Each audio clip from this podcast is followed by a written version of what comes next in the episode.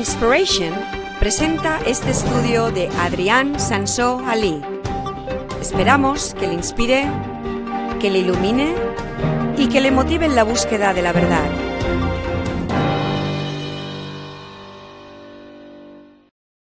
Espero que escucharon lo que hablé la semana pasada porque voy a continuar hoy. Simplemente he parado porque se me acabó el tiempo y hoy va a seguir.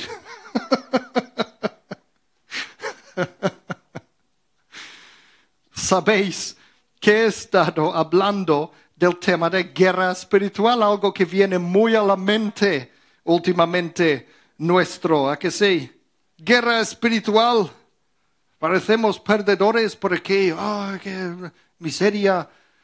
Yo también he sentido así, y Sandy por supuesto, y por eso hemos dicho, vamos a ser más positivos este año, porque la vida es corta en esta tierra y sirve de algo la vida también. Voy a terminar hoy de hablar de ese tema de guerra espiritual.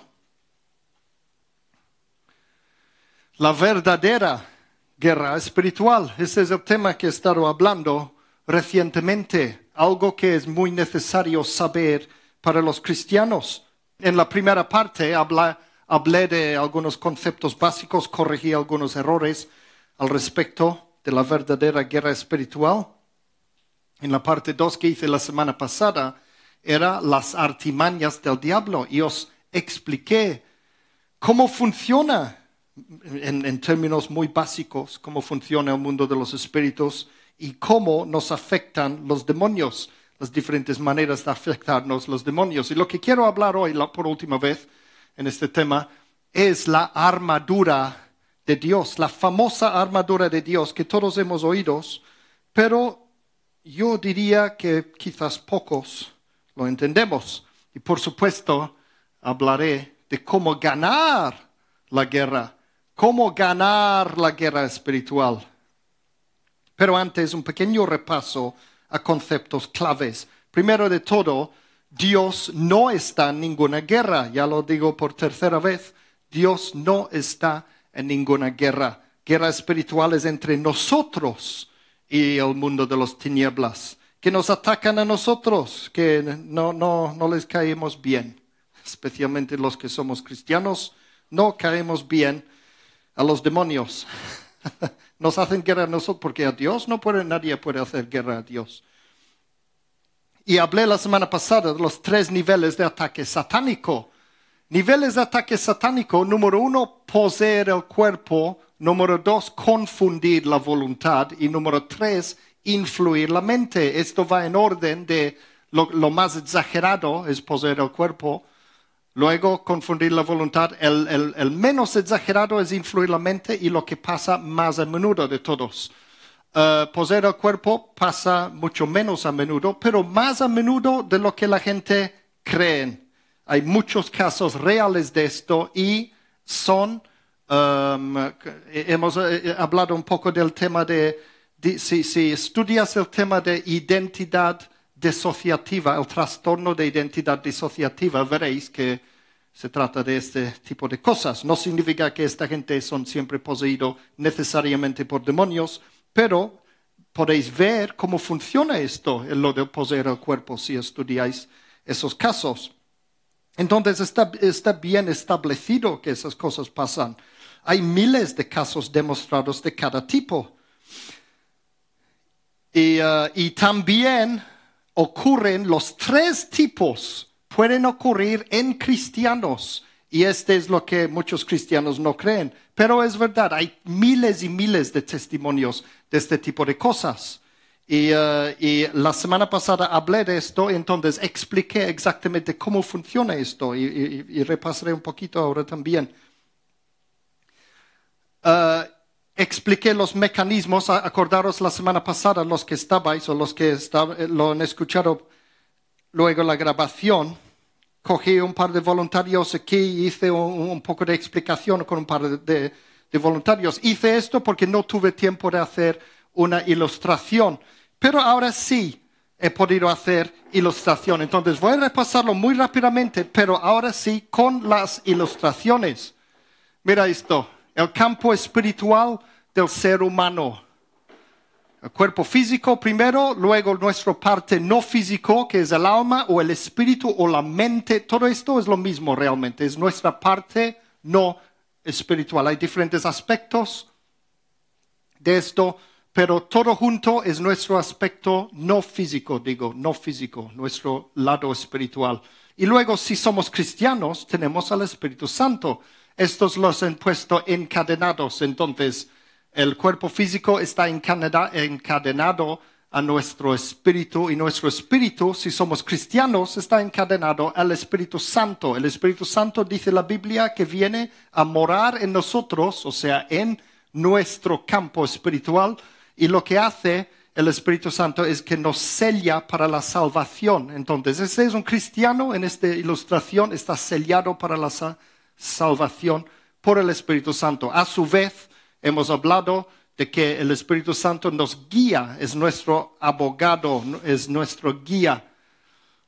Y es como si estuviera detrás de nuestra mente, hablándonos, guiándonos, si le escuchamos. Otra cosa es que, o, sea, hay que escucharle para ser guiado por el Espíritu Santo. Y a la vez, nuestro, lo que es nuestra mente o espíritu, guía nuestro cuerpo, conduce nuestro cuerpo, no mora dentro del cuerpo, es espíritu, mora en el universo espiritual, no mora en el cuerpo, pero conduce el cuerpo. Vivimos a través del cuerpo y experimentamos la vida a través del cuerpo.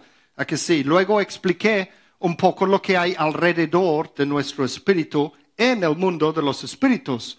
Aquí hay unos dibujos que he puesto de demonios y ángeles, estos parecen a los que han hecho los niños aquí en las paredes, pero que sepáis que son ilustraciones, ¿no? En realidad los ángeles no tienen alas, los demonios no son rojos, etcétera, etcétera. Y todo esto está alrededor nuestro en cada momento, está alrededor de nuestro ser espiritual, nuestra parte espiritual. Y somos rodeados de seres espirituales en todo momento. Y estos tienen, ¿cómo se llama?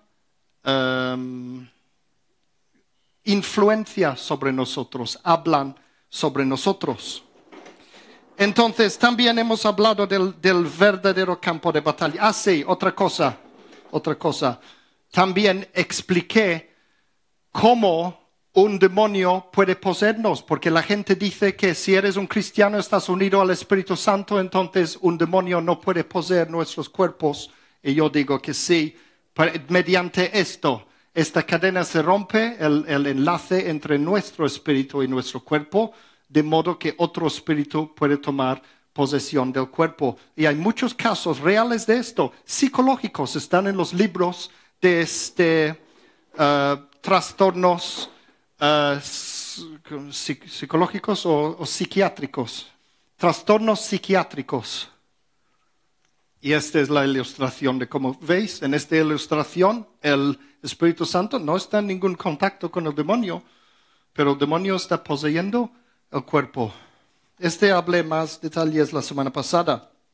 También vimos que el verdadero campo de, de batalla es la mente.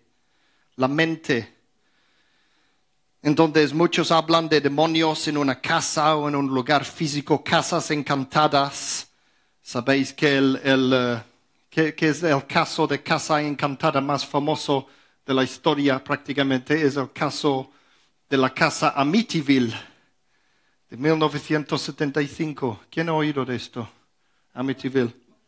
Sí, el, más, este es el más famoso caso de casas encantadas en la historia porque bueno, primero pasó que eh, eh, hubo un joven loco, poseído quizás, que mató a toda su propia familia en la casa. Eh, y, claro, después otra familia vino a comprar esta casa y estaba lleno de actividades demoníacas. Y hay varios libros y películas acerca de esto, como The Amityville Horror, el horror en Amityville y todo esto documentales también lo podéis encontrar en internet y todo esto. Y, veis la historia de esta familia que mudaron a esta casa después de que había ocurrido esas cosas antes y todo terrible, demonios y todo, todo, todo. Pero ¿sabéis qué? Lo que no cuentan muchas veces es cuando esta familia que, que estaba lleno de, le, le, pasó todas esas cosas de fantasmas, de demonios y eso, cuando ellos salieron de la casa, otra, otra familia nueva compraron la casa y mudaron a esta casa y no hubo ningún fenómeno sobrenatural de nada a esta nueva familia. Eso es lo que nos cuentan en esas películas de horror. ¿Y por qué? Porque en la mayoría de los casos de, este tipo de fantasmas los llaman, los llaman poltergeist, son fantasmas inteligentes, lo que nosotros conocemos como demonios. Lo que pasa es que siguen a las personas, no siguen objetos ni a las casas. Hay casos, testimonios de objetos endemoniados, de casas endemoniadas, pero el poder para encantar una casa o un objeto o cualquier cosa, este poder viene a través de los humanos. Los espíritus se enganchan a los seres humanos, no a, a veces también a los animales, pero digo, no a los objetos físicos. Pero hoy no vamos a hablar más de fantasmas, hablaremos de algo más importante, el campo de, batalla, el verdadero campo de batalla de la guerra espiritual que ya hemos mencionado la semana pasada, es en la mente. El campo de batalla es en nuestras mentes. Entonces vamos a ver este tema de la armadura de Dios para que sepamos cómo ganar esta batalla. Vamos a ir a Efesios capítulo 6, versículos 10 a 13. Y mira lo que dice. Por último, fortaleceos con el gran poder del Señor. Poneos toda la armadura de Dios para que podáis hacer frente a las artimañas del diablo. Porque nuestra lucha no es contra seres humanos, sino contra poderes, contra autoridades, contra potestades que dominan este mundo de tinieblas, contra fuerzas espirituales malignas en las regiones celestiales. Por lo tanto, y voy a parar aquí un momento, mira que dice regiones celestiales. La otra vez hablé de que muchas veces cuando la Biblia habla de el cielo y todo esto, no necesariamente está hablando de la casa de Dios, está hablando del mundo de los espíritus en general, ¿no? Pues fuerzas espirituales malignas en las regiones celestiales. Por lo tanto, poneos toda la armadura de Dios para que cuando llegue el día malo podéis resistir hasta el final con firmeza. Resistir hasta el fin con firmeza, dice. Seguro que todos han oído esa escritura antes, ¿no? Todos conocemos esa escritura. Y de hecho, el versículo 12 es lo que usan para decir que Satanás y los suyos tienen todo controlado, que hay una superorganización, hay un montón de vídeos, historias y testimonios en YouTube de gente que, que, han ido allí al mundo de los espíritus, han visto los ejércitos de Satanás y cómo está todo organizado, allí hay un infierno y están torturando humanos allí y todo, y, y todos rangos y no sé qué y no sé cuánto, no sé cuánto. El único sitio que me acuerdo en la Biblia que, que, podría indicar algo de esto es este mismo versículo 12 aquí. Pero fijaos que no dice esto. Lo único que muestra es que hay diferentes niveles de poder y dominio. Hay unos espíritus más fuertes que otros y que tienen más dominio sobre las cosas. No demuestra que todas las fuerzas de mal son amiguitos los unos de los otros. Vamos a seguir en el versículo 14, vamos a seguir directamente. Efesios 6, 14 al 17, dice, manteneos firmes, ceñidos con el cinturón de la verdad, protegidos por la coraza de justicia y calzados con la disposición de proclamar el Evangelio de la paz. Además de todo esto, tomad el escudo de la fe con el cual podéis apagar todas las flechas encendidas del maligno Tomad el casco de la salvación y la espada del Espíritu, que es la palabra de Dios. Qué bien. ¿Cómo hacemos esto? ¿Cómo ponemos esta armadura de Dios? Lo primero que hay que saber es que hay muchos cristianos que toman esta escritura demasiado literalmente. A veces nos imaginamos poner cada pieza de la armadura y nos preocupamos de tener cada pieza en su sitio y todo esto. Pero es una analogía esto. La armadura de Dios no es más que una analogía. No hay nada armadura física, no hay metal en el mundo de los espíritus y cosas así, no hay cosas. Eh, armadura es algo físico. Esta es una analogía primero de todo. Son instrucciones para resistir al diablo. Sabéis que hay muchos, algunos los hemos visto ya. Hay muchas escrituras que hablan de resistir al diablo. Y esto es unas instrucciones más para resistir al diablo, para que se vaya. ¿Qué es lo que realmente hay que poner aquí? Nosotros miramos típicamente esta escritura y vemos un escudo, vemos un casco, vemos todas esas piezas de armadura. Pero yo quiero mostraros de qué está hablando en realidad. Vamos a mirar estas palabras claves de esta escritura. Míralo. Aquí dice verdad. ¿Veis? Aquí dice justicia. Aquí dice evangelio. Aquí dice paz. Aquí dice fe. Luego dice por aquí salvación, Espíritu Santo y palabra de Dios. ¿Lo veis? Estas cosas son la armadura de Dios. Es lo que nos hace poder resistir al diablo. Verdad, justicia, evangelio, paz, fe, salvación, Espíritu Santo, palabra de Dios. ¿Os dais cuenta que esto realmente lo que es es una lista de atributos de un verdadero cristiano? Esto no es más que una lista de atributos de un cristiano. Y sabéis que no era idea de Pablo esto de la armadura de Dios. Sabéis que e, esta analogía Pablo lo copió, lo copió de Isaías. Y luego Pablo lo amplió para hacerlo más, más amplia. Pero Isaías tomó, eh, era el primero que tenía esta idea de usar la armadura como una analogía de las cosas de Dios. Leemos en Isaías 59, y versículo 17. Mira lo que dice, se pondrá la justicia como coraza y se cubrirá la cabeza con el casco de la salvación. Entonces, él cogió esta idea, lo amplió, metía ahí más rasgos de, de la vida cristiana. Pero nota que no es, porque muchas veces también decimos, bueno, sí, la, salvación es casco, porque la casco de la salvación, o justicia como coraza, porque X, Y, Y, y, complicamos la vida. Nota que Pablo mismo, en otra escritura, el mismo Pablo cambió unos detalles de esta analogía. O sea, como si contradice él mismo. En primero de Tesalonicenses, capítulo 5 y versículo 8.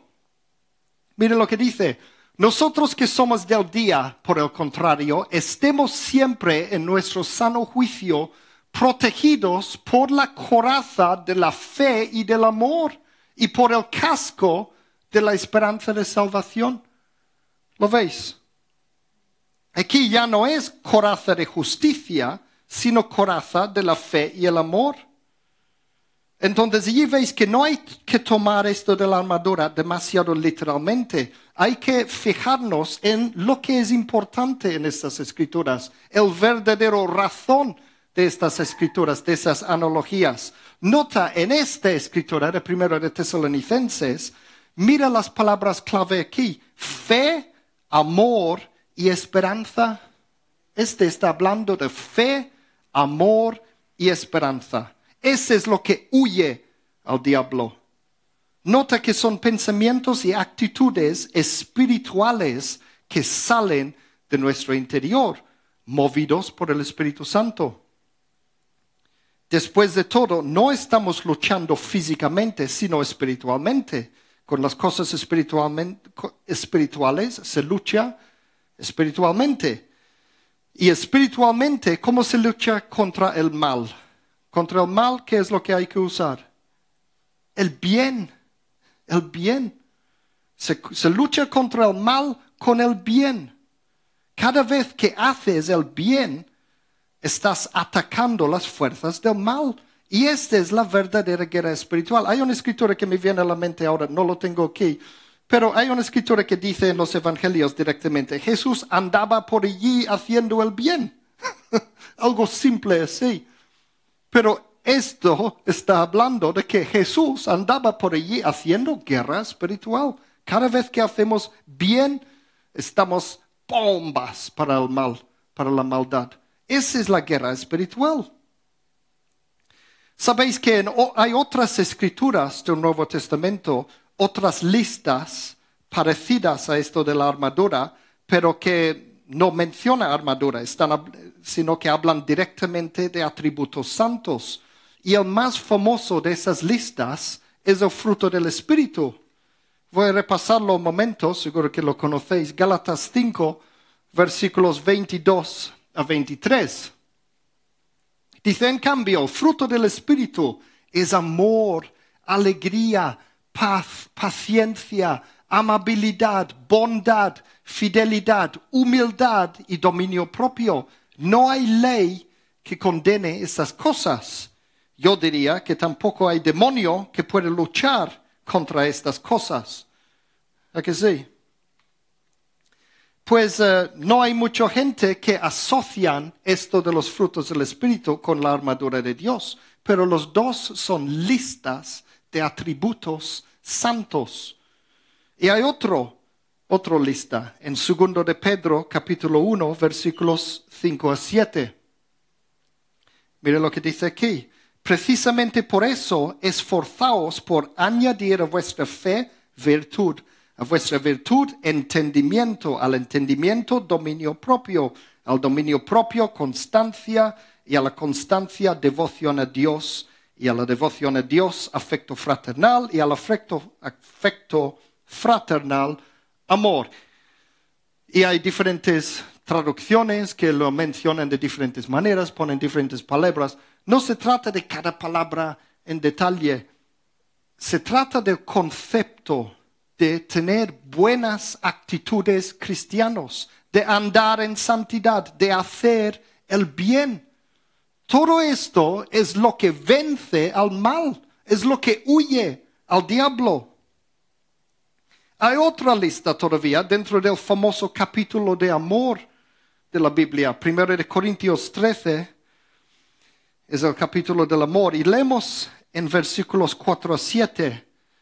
Dice, el amor es paciente, es bondadoso. El amor no es envidioso, ni jactancioso, ni orgulloso. No se comporta con rudeza, no es egoísta, no, no se enoja fácilmente, no guarda rencor. El amor no se deleita en la maldad, sino que se regocija con la verdad.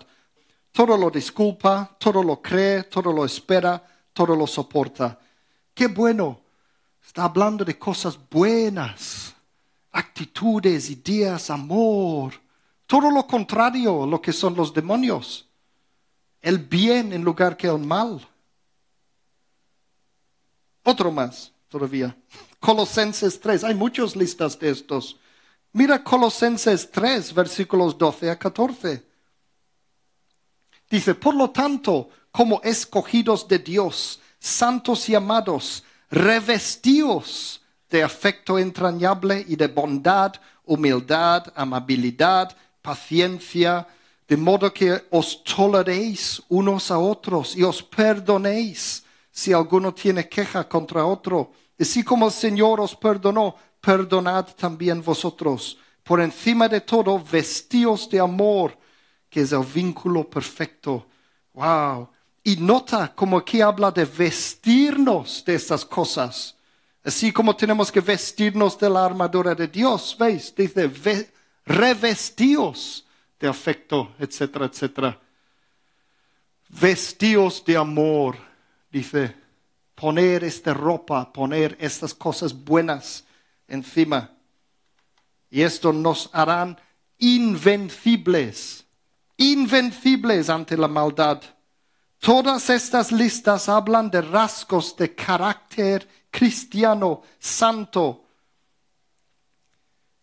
Y hay, como digo, en, las diferentes tra- traducciones cambian un par de palabras. Hay gran variedad de términos intercambiables para referirse a estos rasgos de carácter. Y muchas son repetidas entre estas listas. No se trata de fijarte en cada uno, cada uno, a ver cómo puedo poner este trozo de armadura y todo esto. Se trata de ser buena persona ser una buena persona, porque siendo una buena persona estarás automáticamente luchando contra la maldad. Y, um, y esas listas también, no solo cada, cada aspecto, es, eh, hay, hay muchas diversas maneras de explicar cada concepto, sino, sino ¿cómo, ¿cómo se llama? Lo que es la lista en sí. Hay diversos conceptos genéricos para hablar de esas cosas. Mira, por ejemplo, he hecho una lista aquí de algunas cosas que puede mencionar la Biblia. Frutos del Espíritu, ejemplos de rectitud, aspectos de la piedad, ejemplos de justicia, carácter santo, amor en acción. Todas esas cosas, para mí, es lo mismo que decir armadura de Dios. Son diferentes maneras de hablar del mismo tema, el tema de ser un buen persona cristiana con buenas actitudes, comportándose bien, con buenos pensamientos, haciendo el bien, usando el amor hacia todo, amando a la gente. ¿Veis que es todo lo mismo? Es todo lo mismo. Uno más de esto que, nos, lo no- nos lo aclarará más es en Efesios 4, versículos 22 a 24. Mira, lo que dice aquí. Con respecto a la vida que antes llevabais, se os enseñó que debíais quitaros el ropaje de la vieja naturaleza, la cual está corrompida por los deseos engañosos, ser renovados en la actitud de vuestra mente y poneros el ropaje de la nueva naturaleza, creada a imagen de Dios en verdadera justicia y santidad. ¿Ves? Otra vez está hablando de justicia, está hablando de santidad y está hablando de ropa. Quitaos la mala ropa, la ropa mala, y poneros la ropa buena de las cosas de Dios. ¿A que sí? Y nota, nota aquí que está hablando de, también de actitud de la mente, está hablando de las cosas de la mente. Y si luego leéis en la Biblia el, el- resto del, del pasaje, lo que viene después, veréis otra lista más de atributos de carácter santo. Entonces, veis que armadura de Dios es simplemente carácter santo, es tener un carácter santo. Y otro, Romanos 13, este dice también, menciona armadura. Romanos 13, versículo 12.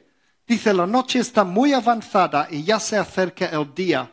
Por eso, dejemos a un lado las obras de la oscuridad y pongamos qué? Mira lo que dice, la armadura de la luz. En lugar que obras de oscuridad, armadura de la luz. Qué bueno. Armadura de la luz. Wow. Sabéis un aspecto clave de la ley de Cristo. Sabéis que en la ley de Moisés hubo montón y montón y montón de mandamientos, pero todo tiene que ver con aspectos exteriores, acciones, lo que había que hacer, lo que no se había que hacer. Este no se toca, este no se come, esto sí, este hay que hacerlo así, la otra manera y la otra manera. Montón y montón y montón y montón reglas, pero todo en cuanto a las cosas físicas, a la vida física. En lugar de esto, en la ley de Cristo del Nuevo Testamento, bajo el nuevo pacto, lo que vemos es que la verdadera santidad empieza en la mente, empieza por la pureza de los pensamientos. Sabéis que tengo en internet una, una serie que hice enorme, una serie enorme de 10 partes que se llama Tus emociones.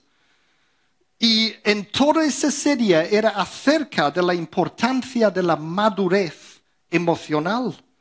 Y hablé tanto, tanto acerca de los temas de la madurez emocional porque es íntimamente asociado con la madurez espiritual. No puede ser maduro espiritualmente y inmaduro emocionalmente. Van de la mano. Y por eso hablé tanto, tanto acerca de esos temas de madurez emocional. Y uh, hablé de que nuestro ser espiritual, nuestro ser principal, el yo, lo que es mi espíritu, está separado de las emociones. Podemos separarnos de nuestras emociones y puedes verlos y estudiarlos desde otro punto de vista. Tus emociones no son tú. E, estás tú y están tus emociones. Es otro aspecto Igual que hablan de, a veces hablamos de alma y espíritu como si fueran dos cosas distintas, o corazón y mente y todas esas cosas. El verdadero tú no son tus emociones. Y sabiendo esto, puedes separar de las emociones y estudiarlos y dominarlos, domarlos de buena manera, no aplastarlos y embotellarnos. Allí hablo, no voy a hablar diez horas otra vez sobre este tema, pero uno de esos diez partes, la parte número cinco, se llamaba el lado oscuro. Y ese como complemento a lo que estoy explicando aquí es muy bueno como mínimo escuchar la parte cinco que se llama el lado oscuro, porque allí hablé de la interacción de los demonios con las emociones negativas. Tus emociones negativas atraen demonios, es como un imán para atraerlos. Les encantan las cosas negativas y emociones negativas. Allí pasa algo malo y allí están los demonios, ¡shum! como moscas o una caca. Pongo allí una, una caca de perro y, verás como si por arte de magia en, un tiempo récord aparecerán de, de, ningún sitio, aparecerán moscas allí. sí, o sea, este este es lo que, parte lo que pasa espiritualmente. Del mismo modo, si tú tienes actitudes positivas, si vas todo el día y feliz, como digo que Sandy y yo hemos, hemos hecho una, una promesa para este año, que vamos a ser felices, pase lo que pase, vamos a ser felices y disfrutar de la vida y ser positivo en la actitud, este atraerá ángeles, atraerá ángeles, no atraerá demonios. Los demonios se irán. No hace falta que nadie eche demonios y todo esto. Se irán ellos solos. No están a gusto. Los demonios no están a gusto con personas felices. Los, lo, detesta, lo odia. ¡ah! Dios y el Espíritu Santo para un demonio es como un fuego devorador que los come porque es bueno, es una fuerza buena. Nosotros podemos revestirnos de la armadura de Dios, de la bondad de Dios. Y así nada nos puede tocar espiritualmente. Entonces, voy a poner unos ejemplos de pensamientos que vienen directamente de los demonios o que atraen demonios. Mira este tipo de pensamientos negativos. Autocondena o bajo autoestima. Esto atrae maldad y, son muchas veces causados por maldad. Todos esos son señales muy malos. Una reacción hostil al nombre de Jesús. Hay gente, sí, empiezas a hablar a alguien acerca de Jesús y, oh, no, no, no, no, no hablas de esto. Este es muy mala señal, ¿eh? Reacción hostil al nombre de Jesús. No tener ganas de ir a la iglesia. Hay gente que no tienen ganas de ir a la iglesia. Yo a veces digo a la gente, si alguien tiene problema con esta iglesia, que se vaya a otro, no pasa nada. Que se vaya, busque otra iglesia de Dios y se vaya allí. A veces hay, vosotros muchos sabéis, hay iglesias a veces que no andan bien Pero el hecho de no querer ir a ninguna iglesia, "Ah, no tengo ganas, ah, es todo lo mismo, bla, bla, bla. ¿De dónde vienen esos pensamientos? Igualmente no tener ganas de leer la Biblia. La Biblia es aburrida, ah, me aburro. Hay un rechazo, un rechazo al momento de abrir la Biblia. Entonces, en lugar que la Biblia sea una luz resplandiente que te atrae, tienes un rechazo hacia la Biblia, no tienes ganas de leer la Biblia. Por eso en la, en la- en la primera parte que, que hablé de este tema, os hablé de este audiolibro, porque este rompe con esto. Escuchar e- este, este audiolibro eh, que está hecho como una película y todo esto con actores y todo esto, este rompe este no tener ganas de leer la Biblia. Y así ayu, ayu, ay- ah, ¿cómo se llama? Evacúa a los demonios. Lo mismo pasa con orar. Orar, no tener ganas de orar. Y luego las emociones negativas en general, ansiedad, gente que tiene mucha ansiedad todo el tiempo, miedo, mucho, much- depresión. Aquí hay otro que es la preocupación, está siempre preocupado por eso, por lo otro, lo otro, lo otro, lo otro. Todos ese tipo de emociones negativas vienen de demonios. Y si tú tienes esos, y si no vienen de demonios, atraerán los demonios. Entonces, uno u otro tiene que ver con demonios esto. Es malo. Un cristiano no debería ser deprimido. Si tú eres un cristiano y estás deprimido, es mala señal. No significa que eres una mala persona y que te vas a ir al infierno, pero es un mal señal de que algo anda mal. ¿Lo veis? No es para condenar a nadie, es para avisaros de que estáis avisados de las maquinaciones del diablo. Mira esto, contención. ¿Cuántas contenciones hay entre cristianos?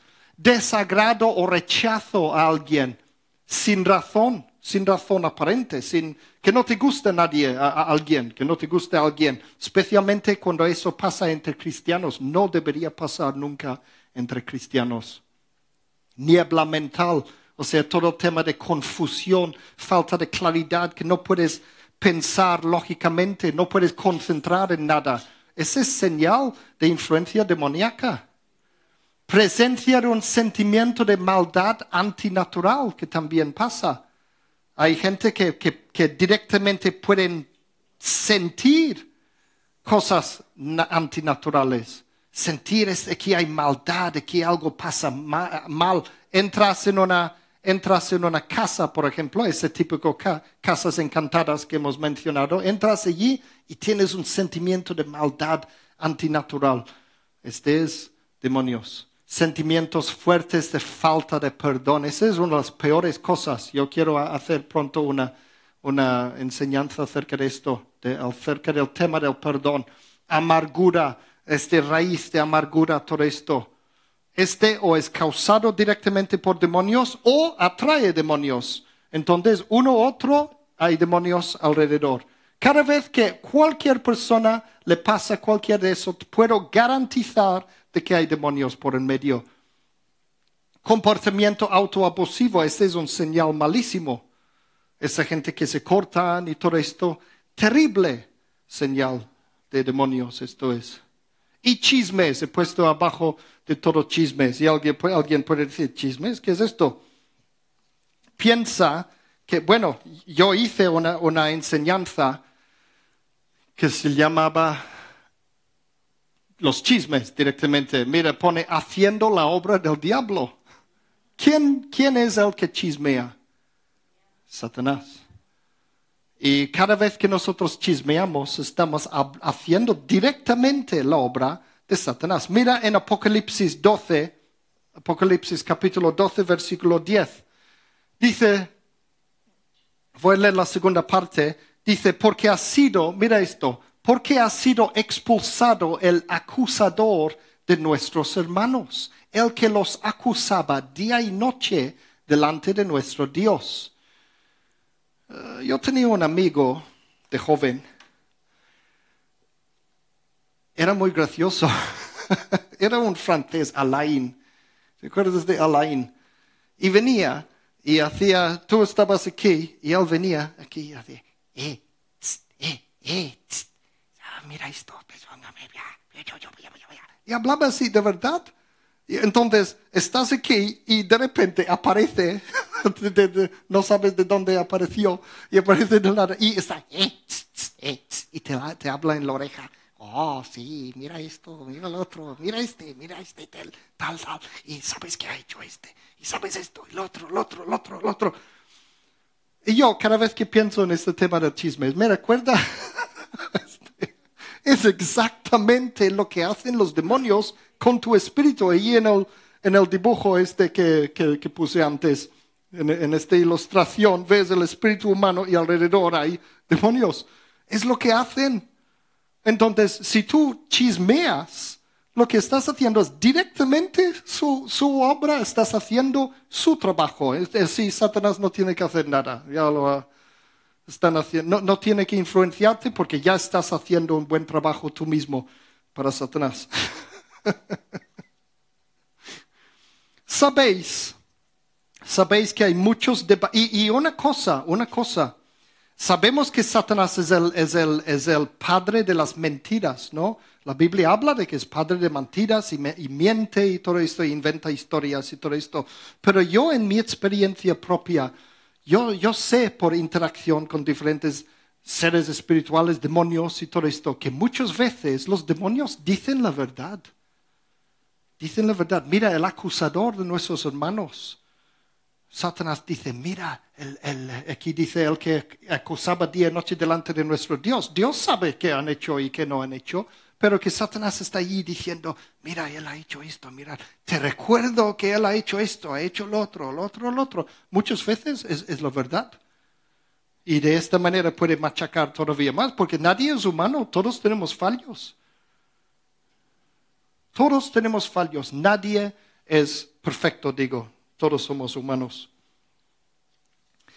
Bueno, sabéis que hay muchos debates entre los filósofos acerca de cuántos de nuestros pensamientos realmente son nuestros. Hay, hay, hay gente que dicen que, que realmente son, hay, hay, uh, filósofos deterministas que dicen todo lo que haces está predeterminado por um, biología y, y químicas en el cuerpo y todo esto te hace reaccionar de cierta manera y todo esto, todo predeterminado, determinismo. Y dice, porque realmente no decides tú tus propios pensamientos. Yo os digo que lo increíble es así como tú puedes separarte de tus emociones, también puedes separarte de tus propios pensamientos para observarlos desde otro punto de vista. Y este es de de alguna manera, la prueba también de que tú tampoco eres tus pensamientos. Tu espíritu mismo puede observar tus propios pensamientos. Y es bueno hacer esto. Estudia tus propios pensamientos.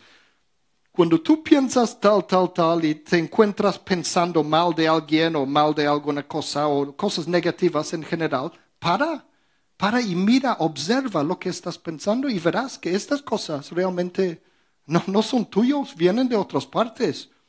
Yo la semana pasada conté este ejemplo de que como si estuviera un ángel en un lado y un demonio en otro lado, hablando, haciendo como un juego de ping pong por un lado u otro. Y yo en este, en, este, en este momento pude separarme un poco para observar esto, todo alucinado, pensando, mira esto, mira lo que estoy pensando. Es, es, es muy buen ejercicio hacer esto. Y os voy a poner ahora el ejemplo de Pedro. Es un, es un ejemplo que he usado varias veces en otras enseñanzas, pero viene muy al caso aquí, porque um, muchas veces decimos, oh, este es mala persona, está siempre lleno del demonio y el demonio le, le, le está comiendo coco, y, uh, y, no nos damos cuenta que una misma persona humana podemos, en todos los momentos del día, yo puedo recibir pensamientos buenos y malos de un lado u otro. Y aquí hay la prueba de esto en Mateo 16. Es fascinante esto, si no lo habéis visto antes. Mateo 16, versículos 15 a 23, habla de interacción entre uh, Pedro y Jesús. Jesús dice, ¿y vosotros quién decís que soy yo? Tú eres el Cristo, el Hijo del Dios viviente, afirmó Simón Pedro. Dichoso tú, Simón, hijo de Jonás, le dijo Jesús, porque eso no te lo reveló ningún mortal, sino mi Padre que está en el cielo. ¿Veis esto? Jesús está diciendo a Pedro que este pensamiento, este conocimiento en su mente viene de Dios directamente, no de ninguna otra parte. Seguimos, versículo 18. Yo te digo que tú eres Pedro y sobre esta piedra edificaré mi iglesia y las puertas del reino de la muerte no prevalecerán contra ella. Te daré las llaves del reino de los cielos. Todo lo que ates en la tierra quedará atado en el cielo y todo lo que desates en la tierra quedará desatado en el cielo. ¿Tenéis una idea de este pasaje que Jesús está contento con Pedro? ¿A qué sí? Dice, sí, esta revelación viene de Dios y le cuenta todas esas cosas buenas acerca de Pedro y tal y cual y, y, cual. Y por eso los, los católicos ven a Pedro como el fundador de la iglesia romana y todo esto. Vamos a seguir. 20. Entonces les ordenó a sus discípulos que no dijeron a nadie que él era el Cristo. Desde entonces comenzó Jesús a advertir a sus discípulos que tenía que ir a Jerusalén y sufrir muchas cosas a manos de los ancianos, de los jefes, los sacerdotes y de los maestros de la ley, y que era necesario que lo mataran y que al tercer día resucitará. Pedro lo llevó aparte y comenzó a reprenderlo. De ninguna manera, Señor, esto no te sucederá jamás. Jesús se volvió y le dijo a Pedro, aléjate de mí, Satanás. en el mismo pasaje que dice, esto te primero dice, esto te ha revelado Dios, este viene de Dios, esta idea y tal, y tú eres fantástico y amiguito mío y todo esto. Y luego, unos momentos después, parece, porque es todo el mismo, mismo pasaje en la Biblia, no sabemos cuánto tiempo después, pero es el siguiente trozo en la Biblia y dice, aléjate de mí, Satanás. Quieres hacerme tropezar. No piensas en las cosas de Dios, sino en las cosas de los hombres. Qué fuerte decir esto a su amiguito. Imagínate el, el choque, la sorpresa de Pedro. Qué fuerte. Aléjate de mí, Satanás. Y oh, ¿Qué es esto? No estaba, no estaba poseído. ¿Por qué Jesús le dijo esto? ¿Estaba exagerando? No lo creo. Sí, este pensamiento no era, eh, es que Jesús reconoció de dónde venía este pensamiento en este momento. ¿Veis? En un momento tiene pensamientos de Dios y en el siguiente momento tiene pensamientos de Satanás. Y voy a, voy a enseñar esto en esta ilustración que hice antes. Voy a ponerlo otra vez esta ilustración. Aquí. Y aquí podéis entender por qué Jesús le dijo esto. En este momento no estaba hablando con Pedro, sino que él que metía las ideas en la cabeza de Pedro. Imagínate que Jesús físicamente está aquí y aquí está Pedro físicamente. Dicen que los ojos son la ventana del alma, por eso he puesto los ojos aquí en esta ilustración, los mismos. Es curioso, ya mencioné la otra vez que el mundo de los sueños es el mismo sitio que el mundo de los, ¿qué es la palabra? De los espíritus. Y sabéis, en la noche cuando están durmiendo la gente se mueven los ojos. ¿Vale? Cuando el, cuando el cuerpo duerme y se pone en stand-by y entonces el espíritu es más libre y, y, entonces empieza a tener sueños y crear todas esas cosas alrededor, que es lo que llamamos sueños, los ojos físicos y los ojos espirituales mueven a la vez, exactamente a la vez. Por eso en 1975 los científicos demostraron por fin que el mundo de los sueños, este, lo que llamo Dream Matrix, era, es un lugar como real.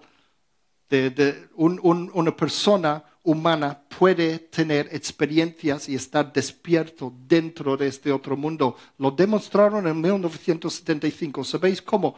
porque, porque había un, experto en esas cosas. Y, um, bueno, no sé si viene el caso, lo- lo digo rápidamente. Decía, yo voy a dormir y ponían e- electrodos en la cabeza y eh, entonces en el ordenador mostraba que esta persona estaba dormido de verdad. Pero habían hecho un, habían hecho un, eh, un acuerdo antes de que cuando él despierta dentro de su sueño, dentro del mundo de los espíritus, va a darles unos señales con los ojos.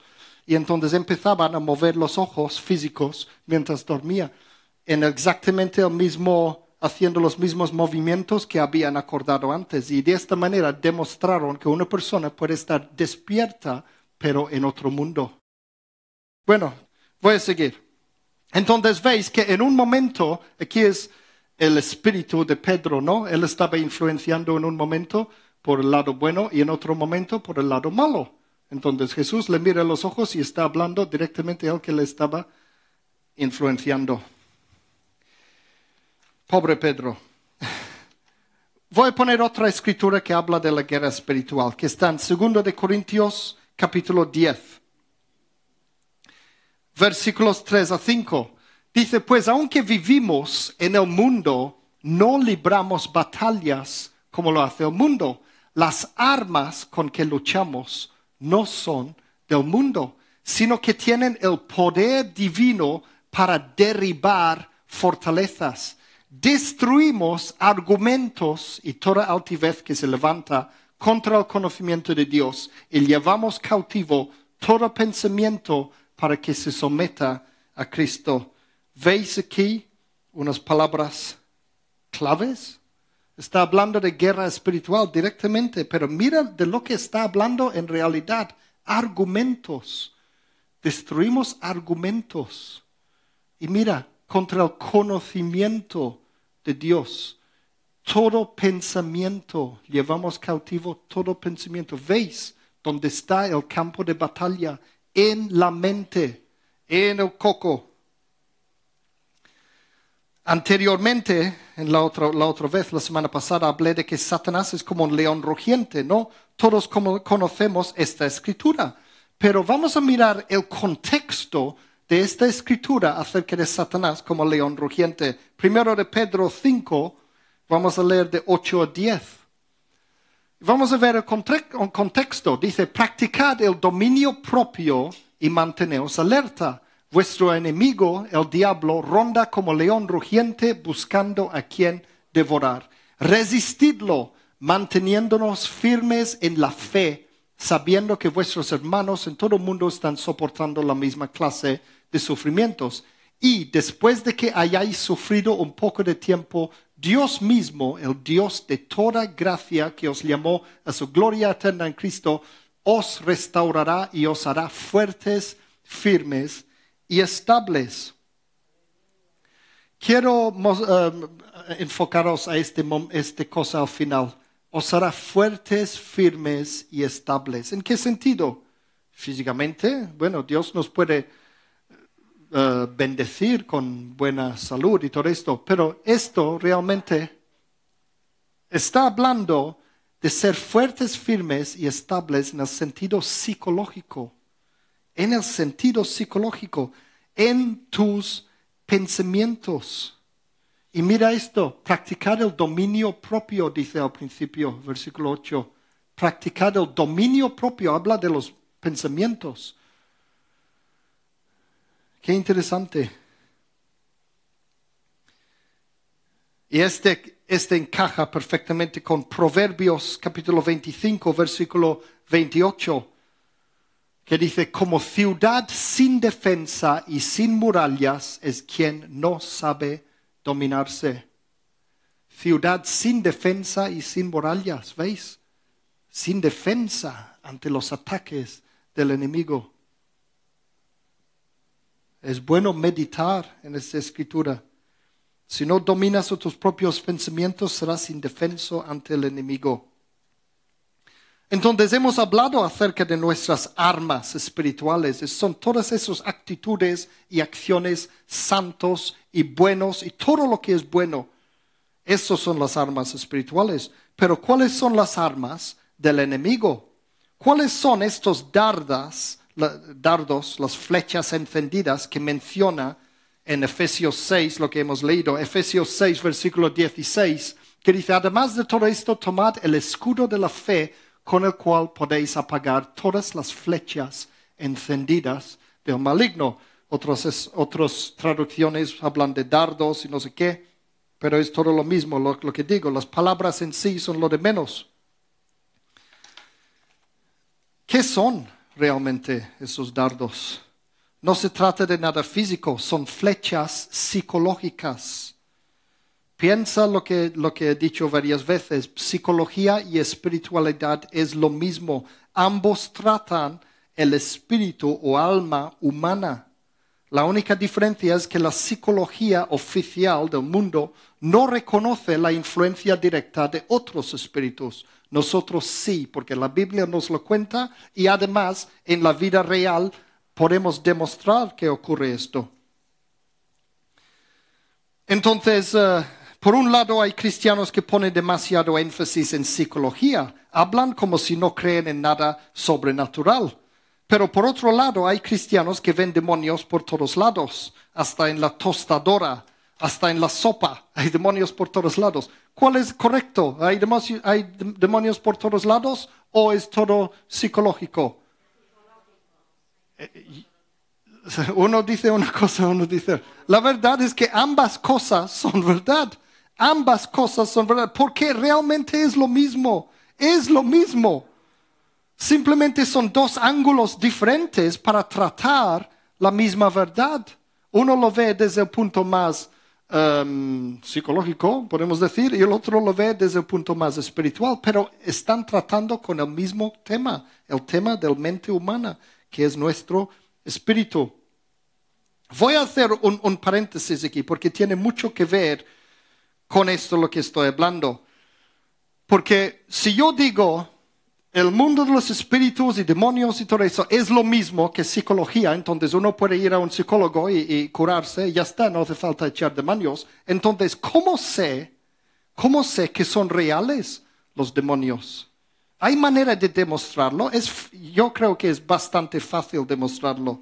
¿Cómo sé que, que, que realmente estamos todos conectados en lugar de, de ser todo en mi propia imaginación? Porque un psicólogo ateo puede decir, te lo estás imaginando, no existen demonios, está todo en tu cabeza. Y yo digo, es verdad, la batalla está en tu mente, todo está en tu cojo, coco. Pero lo que pasa aquí dentro, o sea, pasa aquí dentro, dentro es fuera y fuera es dentro. Eso es lo que he aprendido de lo que llamo el Dream Matrix, el mundo de los espíritus. Dentro es fuera y fuera es dentro. Os voy a demostrar que tu propio espíritu está influenciado directamente por otros espíritus. ¿Quién aquí ha tenido alguna vez un sueño lúcido? Un sueño, sí, varias personas. Y yo diría que muchos, muchas personas cristianas lo han experimentado, precisamente porque son típicamente personas más espirituales que tienen sueños lúcidos. Yo digo una, una predisposición natural espiritual. No significa que uno es mejor que otro. Pensar en los dones espirituales no te hace mejor que otro cristiano. Lo que te hace mejor es los frutos del Espíritu. Si tú estás produciendo frutos del Espíritu, este te hace mejor cristiano. Pero hay muchos, muchos cristianos, bastantes aquí mismo, que han tenido sueños lúcidos. Un sueño lúcido es cuando te despiertes, te vuelves consciente, pero sigues dentro del propio sueño. Y un ejemplo típico de esto es una pesadilla. Muchas veces una persona tiene una pesadilla horrible, terrible, un monstruo te ataca, pero de repente te das cuenta de que estás soñando. ¿Y qué pasa entonces? Todo cambia. ¿A que sí? Si tú te das cuenta que este solo es un sueño, me está atacando este monstruo, me voy a morir, pero un momento, este es un sueño. Entonces todo cambia. ¿A que sí? Ahora tú tienes el control. Es tu sueño. Y tú pones un momento, pero ¿qué haces tú? Y luego ¡puf! y le das una patada y no, puedes hacer lo que quieras. Ya no tienes miedo. El miedo se esfuma cuando te das cuenta que estás soñando. Lo aplastas. Te conviertes en poderoso casi como si fueras Dios mismo. ¿A que sí? ¿Sabéis que es un orinonauta? voy a poner la, la, ¿cómo se llama? Orinonauta. Podéis encontrarlo en, Wikipedia en español. He, buscado orinonauta en español. Y eso es lo que pone. En ciertas áreas de la psicología se le llama orinonauta a la persona que cobra un estado de conciencia similar al de la vigilia mientras sueña a ese tipo de sueño se le conoce como sueño lúcido, permitiéndoles reconocer el estado de sueño como tal, experimentándolo con un mayor grado de control, así como recordando más claramente los sueños al despertar. O sea, es una cosa que está en, se conoce esto, ¿no? Un onironauta. Acordaros yo digo que el mundo de los sueños es el mundo de los espíritus. Por eso los ángeles pueden aparecer a la gente en los sueños para hablarles. Hay muchos ejemplos de esto en la Biblia. Y para poder investigar el Dream Matrix, yo mismo he conseguido ser onironauta hasta cierto punto. He salido de mi cuerpo, he tenido sueños lúcidos, etcétera, etcétera realmente salir del cuerpo y tener sueños lúcidos es lo mismo. Si tú has tenido un sueño lúcido es porque te has despertado mientras has estado separado de tu cuerpo. Pensad en esta ilustración mío, pensad que cuando estás soñando estás separado de tu cuerpo igualmente. Entonces es todo lo mismo. ¿Y cómo sé? ¿Cómo sé que no es solamente mi imaginación? Como diría un típico psicólogo, psicólogo ateo diría, es tu imaginación. ¿Cómo sé que no es mi imaginación? Porque he visto en mis sueños cosas que nunca lo pude haber imaginado por mí mismo. Yo de pequeño mis padres me decían, ah, tú tienes demasiada imaginación, te imaginas esto y lo otro, lo otro, lo otro. Me, me reñieron por tener demasiada imaginación. Pero yo sé que he visto cosas que no es de mi imaginación, porque no hay manera de que mi imaginación podría haber imaginado estas cosas. Sabéis que el, el, Dream Matrix es como si fuera otro universo, donde es mucho más fácil crear que destruir. Yo aquí en el mundo físico, yo puedo tardar 20 años en construir mi casa, lo que ha pasado. He, he tardado 20 años en construir mi casa. Ahora alguien puede venir con una bomba, ponerlo en el, y en unos segundos destruyen mi casa por completo. En este universo, por las leyes de la física que hay, es mucho más fácil destruir que crear. En el mundo de los espíritus es al revés. Es mucho más fácil crear que destruir. Entonces, cuando estamos soñando, creamos un entorno alrededor nuestro muy fácilmente, con todo detalle y todo. Y cuando te despiertas y tienes un sueño lúcido, ves todo de repente en mucho más detalle, mucho más rico, igual que como si fuera esta misma vida. Y allí te das cuenta de cosas, porque los sueños típicamente vienen de nuestra propia memoria, cosas que hemos vivido antes, son, son, es una remezcla de cosas que hemos pasado en la vida. Pero cuando te empiezas a, a, ser lúcido en un sueño y te fijas en los detalles, ves cosas que nunca te podrás haber imaginado jamás. En el mismo Dream Matrix, yo puedo decir, yo quiero una casa súper bonito y crear una casa mil veces más bueno que el mío. Y puedo entrar dentro de esa casa y ver cosas increíbles. Y yo digo, pero no soy yo que he creado esa casa. ¿De dónde ha venido tanto lujo de detalles y cosas que nunca podría haber imaginado yo? La verdad es que vienen de otras partes. A lo mejor las memorias de un arquitecto o alguien que diseña interiores de casas y todo eso, esos pensamientos flotan por allí en el mundo de los espíritus. Y tú los captas, somos como radios que se... ¿Sabes? Los radios viejos, cuando giras esto y...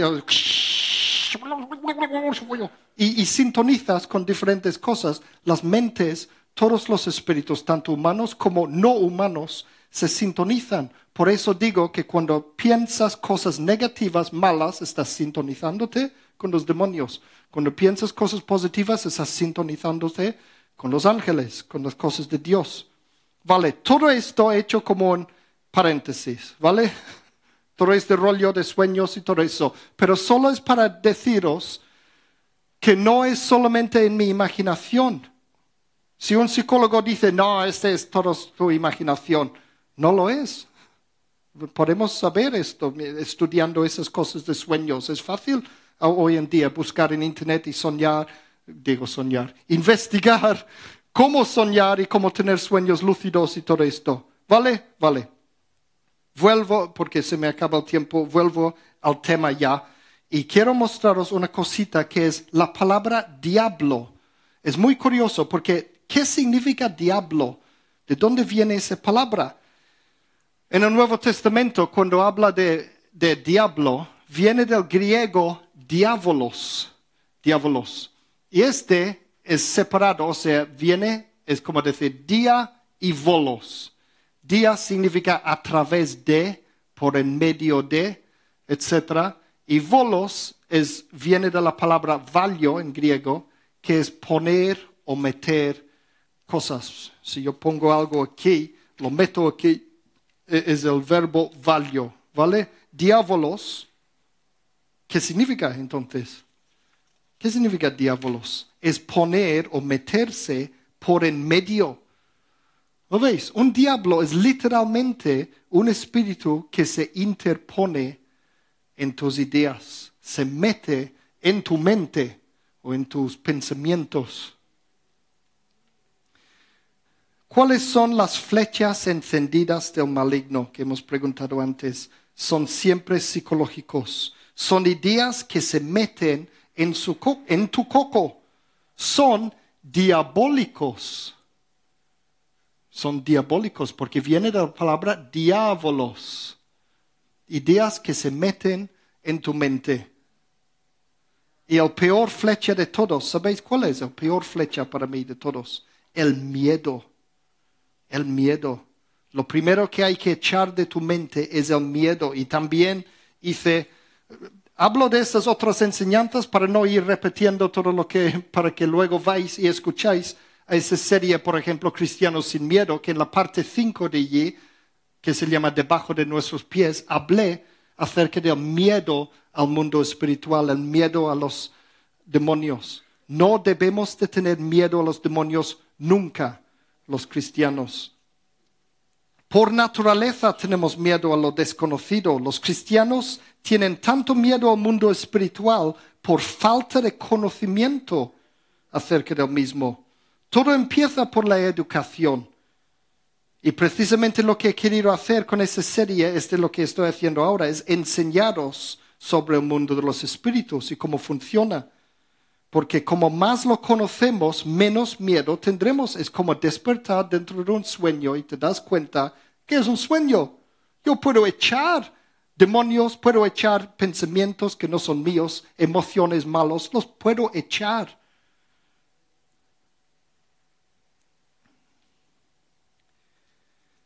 O sea, como más conocemos el mundo de los espíritus y cómo funciona, menos miedo tendremos. Pero estoy hablando de conocerlo desde el punto de vista científico, no desde la superstición, porque otra vez puedes encontrar en YouTube miles de testimonios. He estado en el mundo de los espíritus, he visto demonios torturando humanos y cosas horribles y todo esto.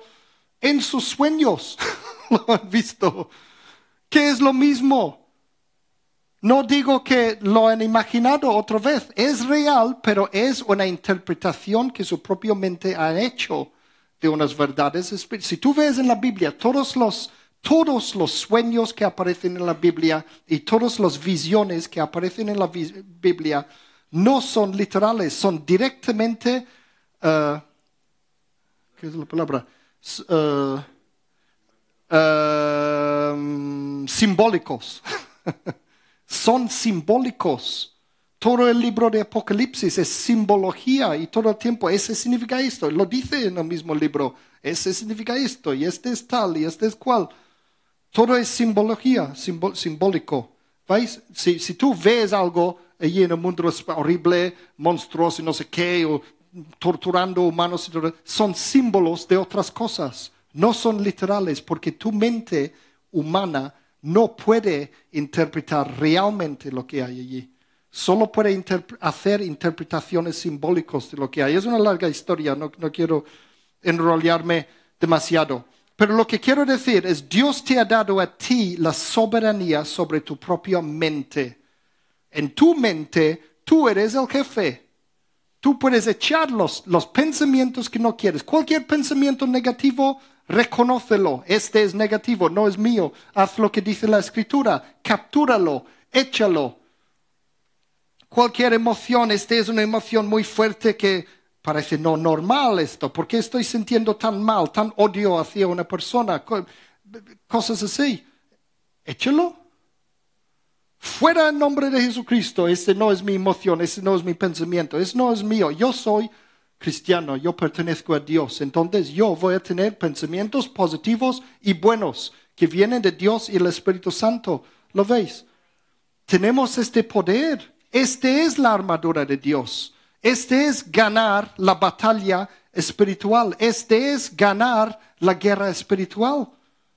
Este es hacernos absolutamente una armadura súper mega fuerte que nada nos podrá tocar, porque los demonios irán corriendo como un loco cuando ven que estamos rodeados de pensamientos positivos y Heidi.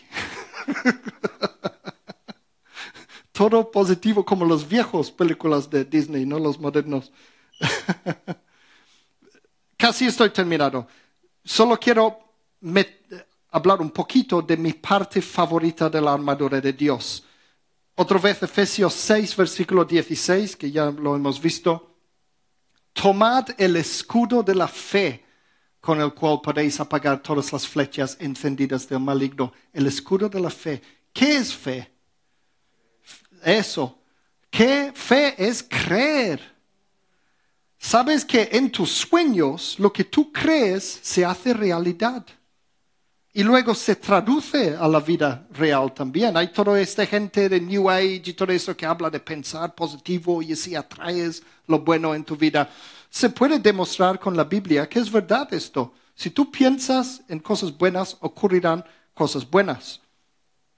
Mira, el, eh, hay, un- hay una escritura en Job 3, versículo 25, que dice esto, mira, lo que más temía me sobrevino, lo que más me asustaba me sucedió. Job pasaba su vida temiendo ciertas cosas que luego pasó. Mi madre murió a los 59 años de edad. Lo decía durante años, yo voy a morir a los 59. Ella temía esto. Y pasó 59 años y de la misma manera que ella dijo y todo, exactamente. El, el abuelo de Sandy, ya, ya sabéis, el, el padre de Sandy mu- murió ahora, pero su abuelo, antes de morir, hace unos 20 años atrás, él nos decía, yo pronto, mi corazón, es de Portugal, corazón, pronto, pronto.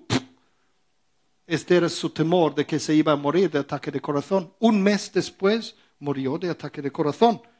Lo que más temía me sobrevino, lo que más me asustaba me sucedió, porque lo que tú crees se convierte en tu realidad. Si tú crees que Satanás te está atacando, se volverá en una realidad. Lo que estás haciendo es invitarle. Oh, Satanás me está atacando. Oh. Esa es una invitación a Satanás. En lugar que decir, soy bendecido en nombre de Jesucristo, soy vencedor, soy todo lo que la Biblia dice que soy. Y pensad en esto, y así irán. Segundo de Tesalonicenses 3, versículo 3, casi estoy terminado, dice, el Señor es fiel y Él os fortalecerá y os protegerá del maligno. Pero hay que creer esto. Como todas las promesas en la Biblia, hay que creerlo para que funcione. Las cosas buenas de Dios vienen, y al igual que la salvación, viene por fe. Si no tenemos fe para recibirlo, no podemos recibirlo. Hay que creerlo. Y cuando confiamos en Él, cuando le creemos, entonces los espíritus malignos no pueden hacernos daño. Mira primero de Juan, capítulo 5, versículo 18. Dice, sabemos que el que ha nacido de Dios no está en pecado. Jesucristo que nació de Dios lo protege y el maligno no llega a tocarlo. Qué bueno. Y para terminar, Romanos 8, versículo 37-39, dice, sin embargo, en todo esto somos más que vencedores por medio de aquel que nos amó, pues estoy convencido de que ni la muerte, ni la vida, ni los ángeles, ni los demonios, ni lo presente, ni lo porvenir, ni los poderes, ni lo alto, ni lo profundo, ni cosa alguna, por si ha, ha perdido algo, ni cosa alguna en toda la creación podrá apartarnos del amor que Dios nos ha manifestado en Cristo Jesús, nuestro Señor y Salvador, diría yo. Mira que Él dice que está convencido de esto. ¿Ves? Este es una actitud que tiene Pablo. Pablo es, sí. Estoy convencido, dice, de esas cosas. Este es fe. Es fe. Entonces ya he terminado esa serie sobre guerra espiritual, pero si quieres ganar la guerra, no basta solamente conocimientos teóricos, hay que empezar a vivir con actitud positiva y practicar la actitud positiva cada día. Una última escritura, Colosenses 1, versículo 13, dice, Él nos libró del dominio de la oscuridad y nos trasladó al reino de su amado Hijo. Nos libró. Entonces, como decía, estamos al principio de un año nuevo, hay que hacernos una promesa a nosotros mismos. Ya no tendré jamás una actitud de perdedor. A partir de ahora voy a ser un ganador en Cristo. Voy a pensar en positivo. Voy a siempre... Hay, otra escritura, no voy, a ponerlo, es uh, Filipenses 4 por allí, sí, 7 o por allí. Todo lo bueno hay que pensar y meditar, todo lo bueno, todo lo amable, todas esas cosas. Hay que sí, una de mis escrituras favoritas. Esto hay que hacer y así venceremos, ganaremos la guerra espiritual. ¿A que sí? Gracias por aguantar todo ese tiempo. Que Dios os bendiga y nos vemos la semana que viene.